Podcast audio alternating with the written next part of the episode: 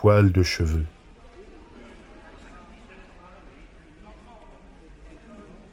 Je tire ma valise à roulettes dans le sous-sol d'une grande gare parisienne. C'est la transhumance estivale. J'avance doucement en direction du métro, dans un couloir bondé de familles aux bagages volumineux.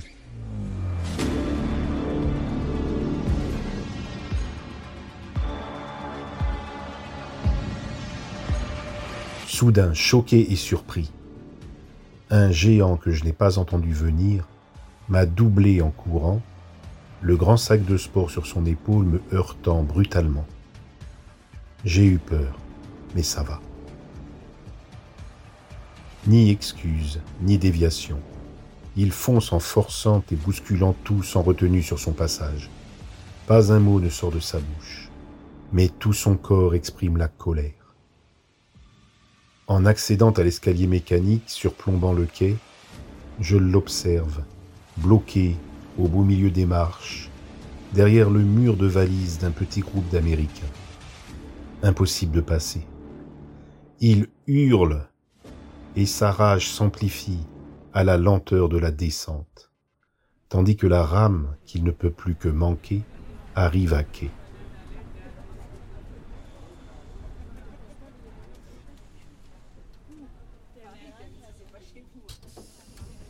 Les secondes passent, il éructe. Le métro sonne, ferme ses portes et repart, à peu près au moment où il parvient à se dégager.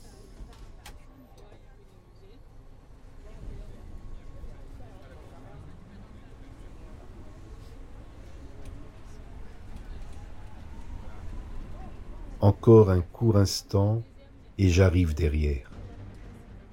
Je dois dépasser l'énergumène, devenue la violence incarnée, pestante en déambulant sur toute la largeur du quai, les mâchoires serrées entre deux jurons et ses grands poings fermés boxant l'air confiné de la station.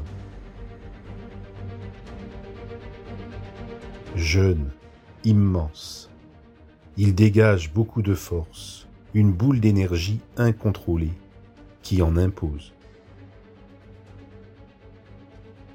Peu téméraire, je le contourne avec précaution et vais m'asseoir un peu plus loin, sur une brochette de siège fraîchement vidée.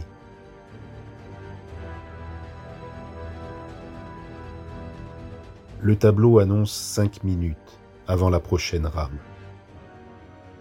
Le bonhomme a terminé sa danse et voilà qu'il se dirige vers moi. Il y a des sièges de libre à droite, mais non. C'est celui que j'ai laissé juste à ma gauche qu'il choisit. Quatre minutes à tenir.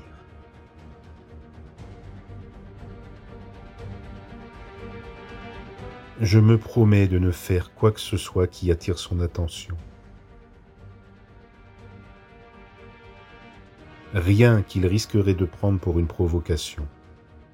Car certes, il s'est assis, mais l'irruption volcanique est loin d'être tarie. Il sue et ne fait que jurer. Cool, tout va bien se passer. Je me concentre sur mon souffle, comme je le fais souvent pour que la contagion se fasse dans le bon sens, entre paix intérieure et chaos externe. J'y crois. Trois minutes. Le gars entreprend d'évacuer son énergie en imprimant un puissant rythme nerveux à son genou gauche.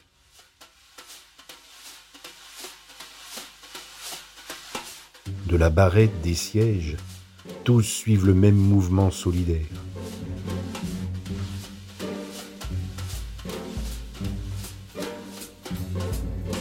Et me voilà secoué, vibré de multiples soubresauts.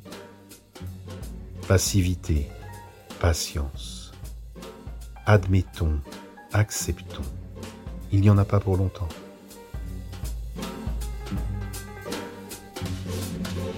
J'ai vraiment pensé que j'allais y arriver, jusqu'à m'apercevoir avec stupéfaction du dédoublement complet de ma tête, espérant la sagesse, et de mon corps, qui m'atterre de le voir jouer seul sa partition.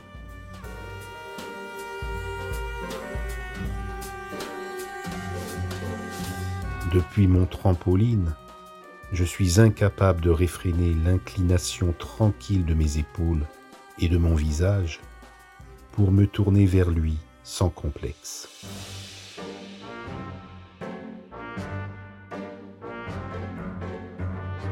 Et bingo!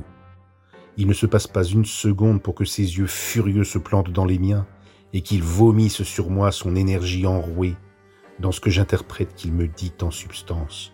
« Quoi, qu'est-ce que t'as, toi, qu'est-ce que tu veux ?» Je me sens empêtré pour chercher ce que je pourrais bien lui répondre, sans me douter que mon libre arbitre va de nouveau m'échapper.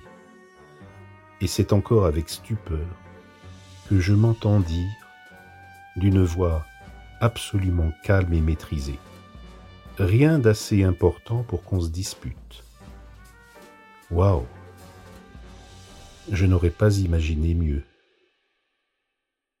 Il me regarde, peut-être aussi hébété que je le suis moi-même, en tout cas éteint.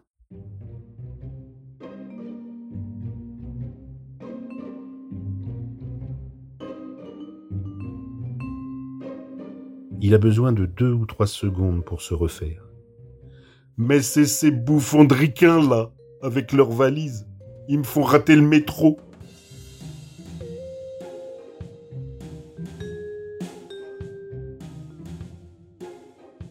Heureusement, je parviens à contenir les reproches qui montent en moi, tout formulé, prêt à partir. Je vais rater mon rencard pour du boulot. C'est la galère, voilà. J'ai que des embrouilles là, ce matin. Il se plaint. Et je l'écoute. Il a posé sa main sur mon bras et m'inspire moins de peur. Il me raconte tout ce qui lui est arrivé. Que c'est pas de sa faute. Qu'il a pas de chance. Ça lui fait du bien de vider son sac. Je ne réagis pas, l'écoute, en lui envoyant, avec mes yeux, comme je peux, de l'appui, des signes de compréhension. Il se calme presque.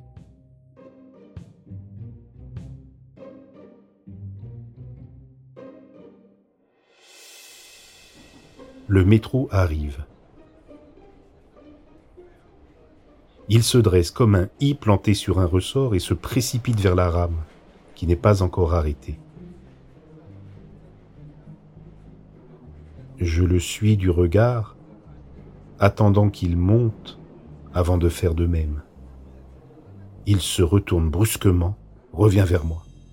Mais qu'est-ce qu'il me veut ?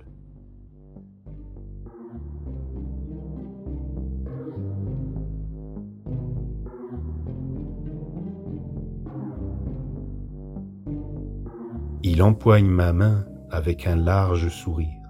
« Salut mon ami, merci !» Puis bondit dans la rame.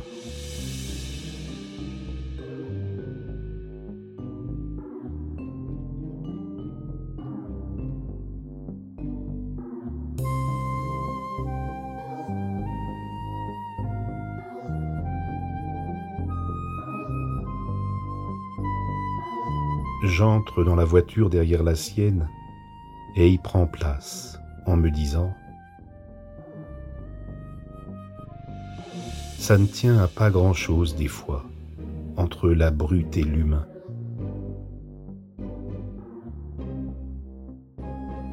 De la guerre à la paix, il y a à peine la place d'un poil de cheveux.